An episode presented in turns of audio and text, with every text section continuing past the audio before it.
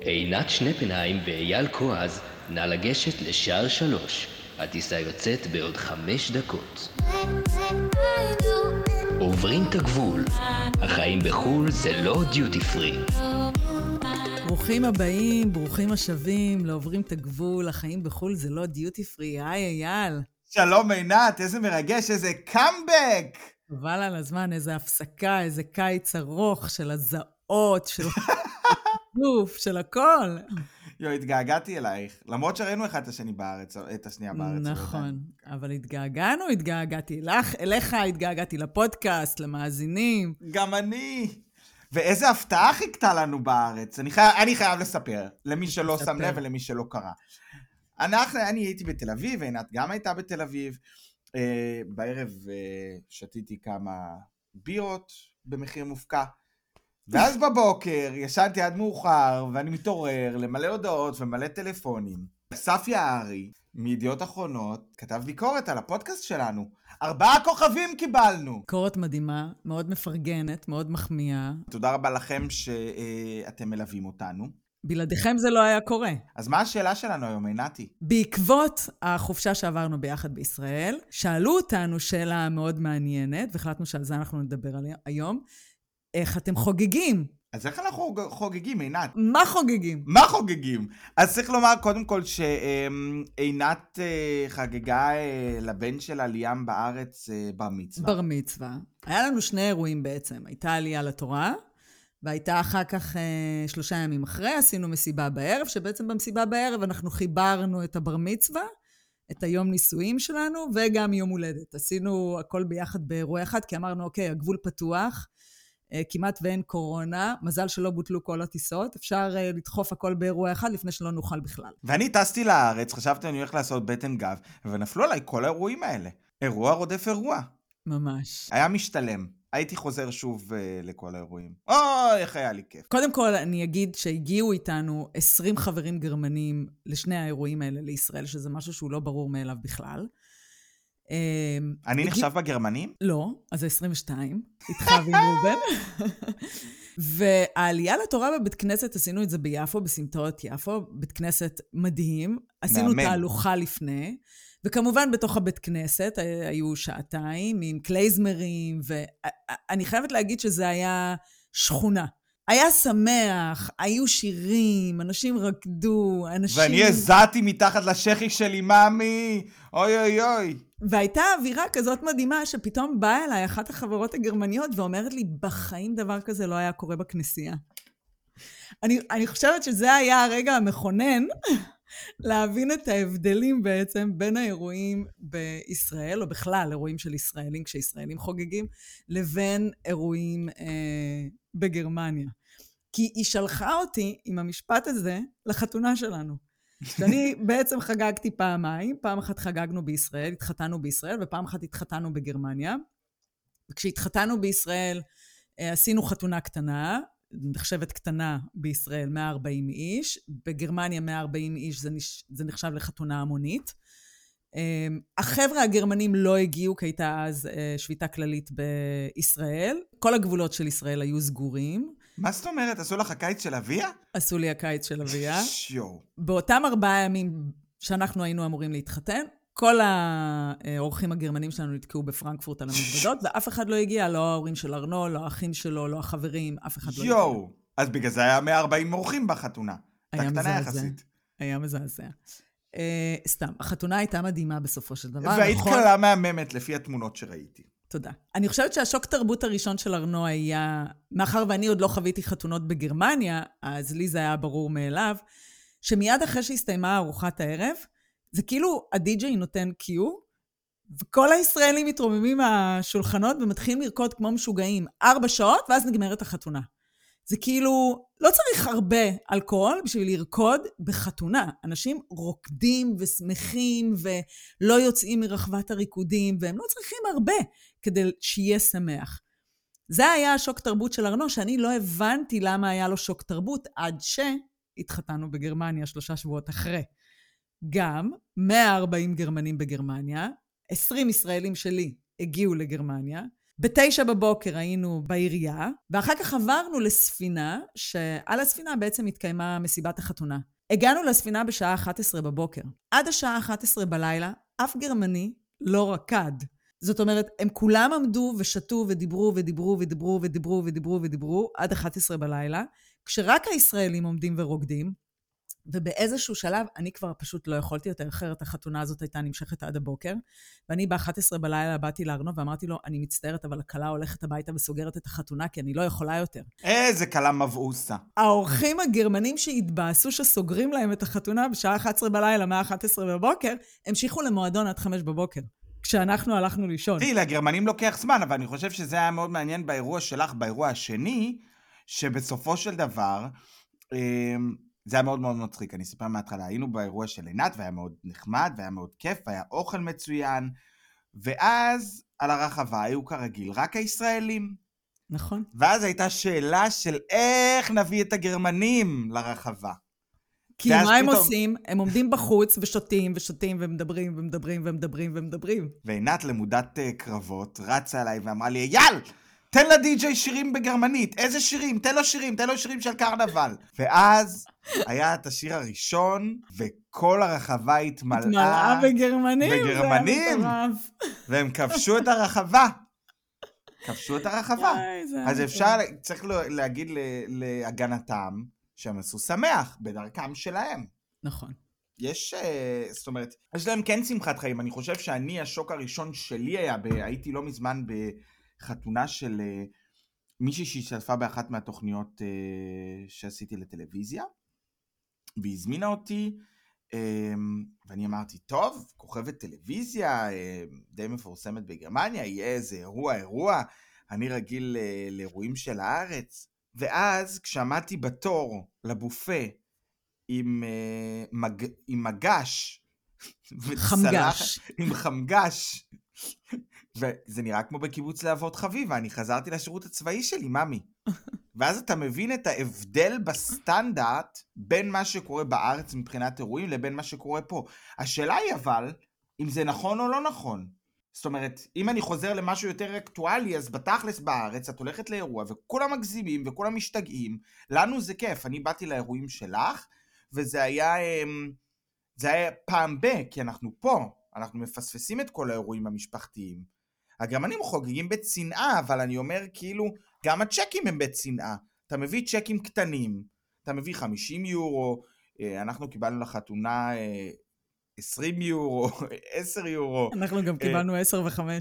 כל מיני סכומים כאלה שמגוחכים מאוד, אבל מצד שני את אומרת, אולי זאת הדרך הנכונה, אולי בארץ אה, איבדנו את הצפון, אולי האירועים הגרנדיוזיים האלה שכולם עושים וואו וואו וואו וואו וואו, זה יותר מדי, האירוע שלך היה משהו נקודתי. אולי אנחנו צריכים לקחת משהו מכאן, מה, מהחגיגות היותר down to earth? רגועות.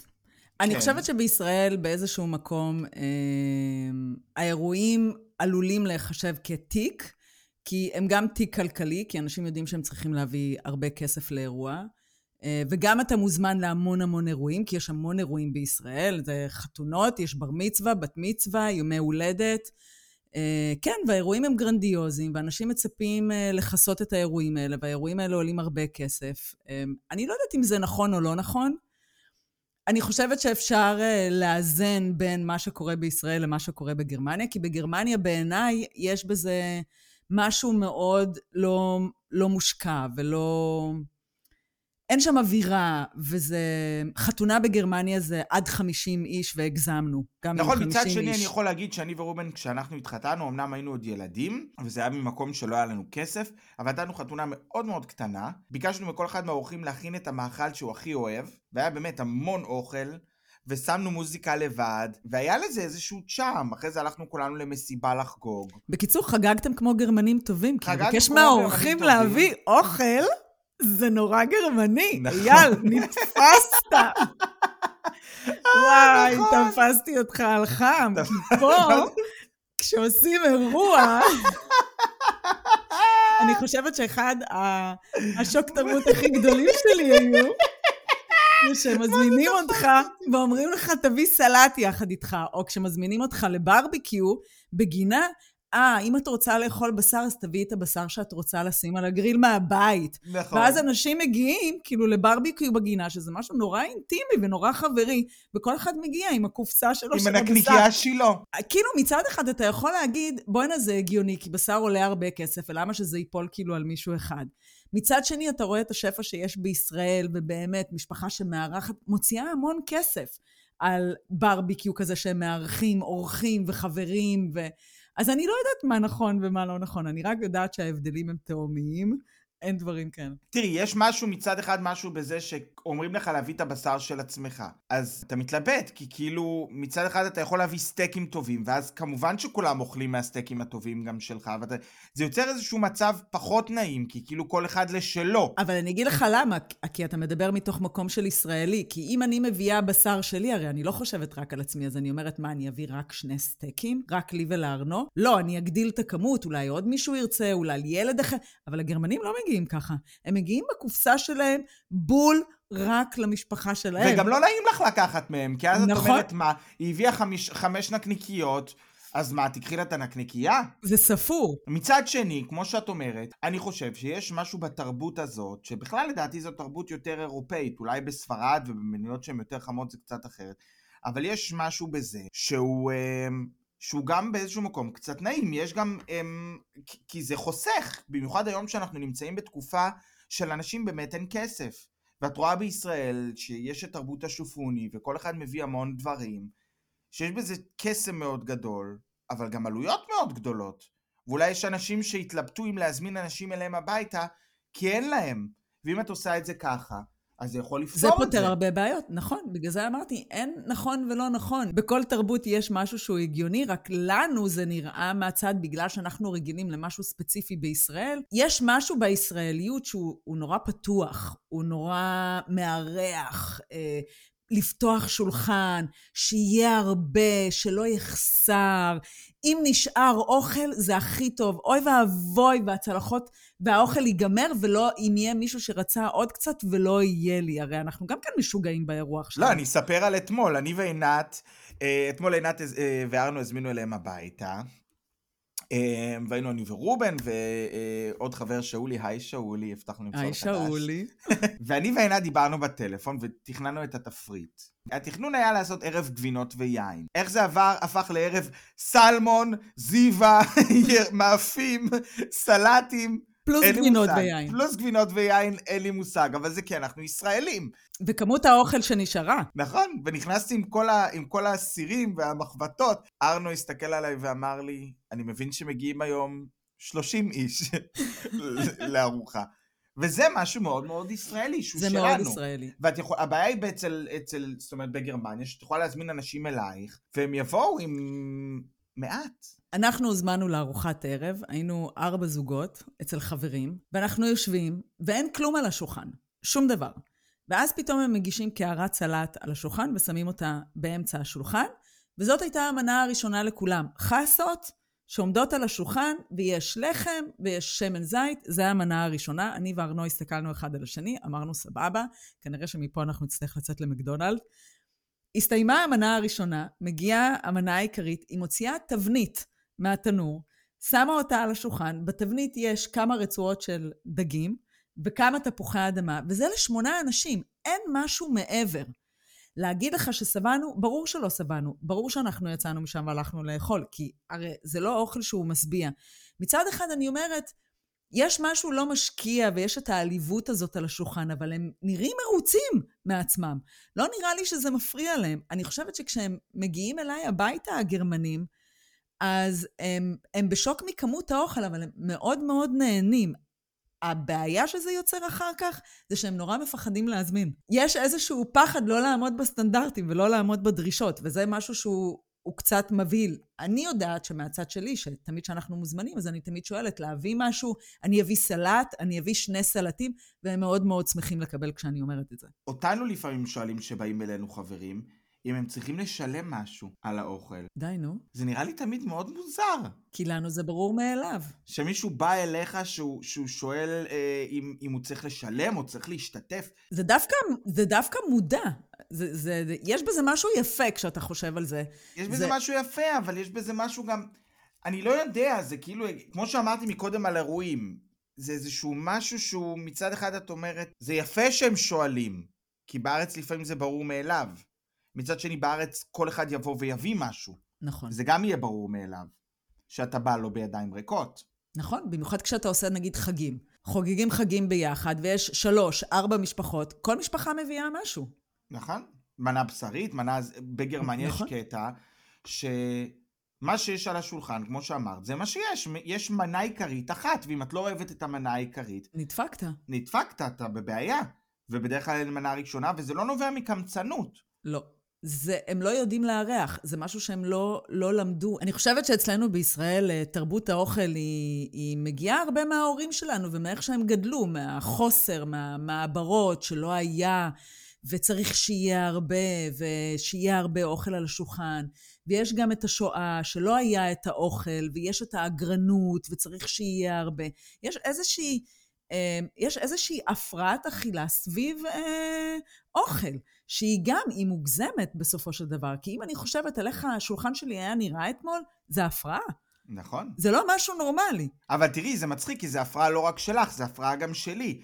כי אנחנו דיברנו מה להכין, ואני עשיתי עוד משהו, ועוד משהו, ועוד אקסטרה משהו, והיה לי עוד רעיון, ו- ומלבנה זה הפך להיות לבנה עם, עם פלפלים וסביצ'ה עגבניות. כן, ההתעסקות אבל היא כל הזמן ב... שרק לא יהיו רעבים. נכון. שיהיה הרבה, שיהיה עשיר, שיהיה מלא, שלא יהיו רעבים. המקום הזה של חס וחלילה שמישהו יישאר, אז יאללה, אז מישהו נשאר רעב, מה קרה? זה פדיחה כאילו, שמישהו יישאר. אבל כ- כי ככה אנחנו גדלנו, זה לא פדיחה, תחשוב על זה, זה לא פדיחה. ככה אנחנו גדלנו. זה פדיחה שאני הולך לאירוע.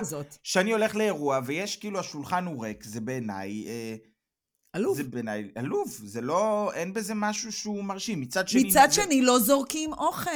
נכון. תחשוב על הכמויות אוכל שאנחנו זורקים. תחשוב על הכמויות אוכל, אתה יודע מה? בוא ניקח את האירוע שלי בארץ. כמה אוכל היה במסיבה הזאת? יותר מדי. יותר מדי, שבאיזשהו שלב אני קמתי אליהם ואמרתי להם, תקשיבו, אתם מגזימים, תפסיקו להוציא אוכל. אנשים לא אוכלים. תחשוב על כמות האוכל שנזרקה באירוע הזה. תחשוב בבר מצווה, בעלייה לתורה, כשישבנו במסעדה, כמה אוכל היה על השולחן. המון. ואני בסוף הלכתי שוב למלצר ואמרתי לו, תפסיקו להוציא אוכל. זה היה פשוט מוגזם. אז אתה יכול להסתכל על זה, אוקיי, אולי עדיף פחות, ושאולי אנשים יישארו רעבים, אבל שלא תזרק כמות אדירה כזאת של אוכל מאשר ערימות וערימות וערימות וערימות, ואחר כך הערימות נזרקות? נכון, אני גם חושב שבגרמניה לצורך העניין, יש דגש מאוד גדול באירועים על אלכוהול. זאת אומרת, הם שותים הרבה. נכון. הם, בארץ יש יותר דגש על האוכל, והוא מרכז האירוע, שזה נכון. מאוד מעניין בתרבויות. ו- ואנחנו בתור אנשים שרגילים לתרבות האוכל, אז קורה מקרה, כמו שהייתי באירוע הזאת של הכוכבת הזאת, והרגשתי כמו בלהבות חביבה. מצד שני, היה אלכוהול, היא גם אמרה, אלכוהול יש כל מה שאתם רוצים. הם משקיעים יותר באלכוהול, כי האלכוהול עולה בעצם באירועים פה בגרמניה הרבה יותר ממה שאתה משלם לבר באירועים בישראל, ואני יכולה להגיד שזה כפול שלוש או ארבע. למה זה ככה? כי האלכוהול הוא מאוד מאוד חשוב פה, ובישראל, בגלל שאנשים, הרבה אנשים לא שותים, כמה אנשים שותים? בוא, יופי, יש את השוטים מסתובבים ברחבה, יש תמיד את הצעירים שיקחו את השוטים, אבל בתכלס, אם אתה מסתכל על רוב האורחים בחתונות, הרוב לא שותה כמויות של אלכוהול. בגלל זה הבר עולה זול, כי אין, לא, לא שותים אותו, את האלכוהול. כמה שתו אצלי באירוע? אני יודע כמה אני שתיתי, ואני אגיד שזה היה המון. אבל אני רוצה להגיד לך שהרבה מהאורחים לא שתו אלכוהול. חוץ מהגרמנים שרקדו על הרחבה. נכון. הדבר היחיד שאני חשבתי זה, הגרמנים הולכים לפרק להם את הבר, והם עדיין לא יודעים את זה. אבל, אבל תראי איך התחלנו, שדיברנו על זה ש, שכאילו הישראלים עושים שמח ורוקדים וזה, מצד שני, אצלך באירוע היה היפוך, כי באיזשהו שלב רק הגרמנים רקדו. לא, זה היה או-או. זה היה או-או, כי אנחנו הישראלים רקדנו כל הזמן, הם רק הסתכלו עלינו. איך אנחנו רוקדים. הם היו עסוקים ב- בלשתות. רק בשנייה שאנחנו שינינו את המוזיקה למוזיקת קרנבל, הישראלים פינו את הרחבה והגרמנים עלו. אבל זה לא שהגרמנים והישראלים רקדו ביחד. אנחנו דוגמה מאוד רעה לדו-קיום. נכון.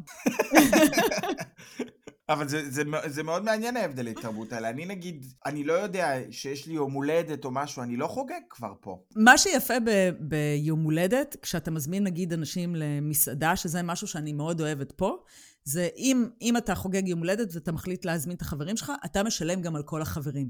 בישראל, כשאתה מוזמן ליום הולדת, אני לא יודעת אם זה בינתיים השתנה, אבל בתקופתי זה היה, אני צריכה לשלם על המסעדה למרות שהזמינו אותי ליום הולדת, וגם אתה צריך להביא מתנה. זאת אומרת, אתה משלם פעמיים על מסיבת יום הולדת שמזמינים אותך אליה. ופה אתה מממן את היום הולדת. החלטת להזמין למסעדה, אתה משלם הכל, אתה משלם את האלכוהול, אתה משלם את האוכל, ויש בזה משהו מאוד מאוד יפה בעיניי. נכון, אבל uh, אני לא יודע, אני לא חגגתי, יש לי החודש יום הולדת, ואני לא מתכוון לחגוג, אני בדרך כלל בורח ביום הולדת שלהן, לא יודע אם זה קשור... אבל זה לא קשור לעניין של תרבויות. זה קשור למשהו אצלך. כן, אולי כי אני רחוק מהבית. יכול להיות. תראי איך אני כן. נהיית סנטימנטלית לעת... לא, תראה איך הורדת אותנו לדיכאון. להרים לנו עם שיר? אם אנחנו מתעסקים בימי הולדת, אז אני יכולה להגיד לך גם שיש הבדל בין ישראל לגרמניה, שאני חושבת שזה גם היה אצלי שוק אצל הילדים, זה שפה מזמינים לפי מספר הגיל, זאת אומרת, אם אני בן שלוש, רק שלושה ילדים, אם אני בן ארבע, רק אה, ארבעה באמת? ילדים, אם אני בן חמש, רק חמישה ילדים, כן. לא את כל ויש- הקישוש? לא, ויש את אלה שמזמינים רק את החברים הק- הקרובים. זאת אומרת, תמיד יהיו ילדים בכיתה שלא מוזמנים. תמיד יהיו, ואני זוכרת זה שכשרומי... נוראי. זה בעיניי מזעזע, ואני זוכרת שרומי חגגה יום הולדת, היא הייתה הראשונה בבית ספר היסודי, ואז אמרתי לה, רומי, זה או שאת מזמינה את כל הכיתה, או שאת מזמינה את כל הבנות. אי אפשר להזמין מתוך אה, עשר בנות, את מזמינה רק שמונה. זה לא יקרה. זה לא יקרה, אנחנו לא מתנהגים ככה. כל הכבוד לך. You go עינת! רגע, תני לעשות לך כפיים. להדלקת המשואה, אני מזמין את עינת שנפנהיים. כפיים לעינת! אני רוצה להגיד לך שעד היום, ככה היא חוגגת מסיבות. היום כבר הם הגיעו לגיל שזה באמת מעורב, בנים ברור. ובנות, בנים ובנות ביחד.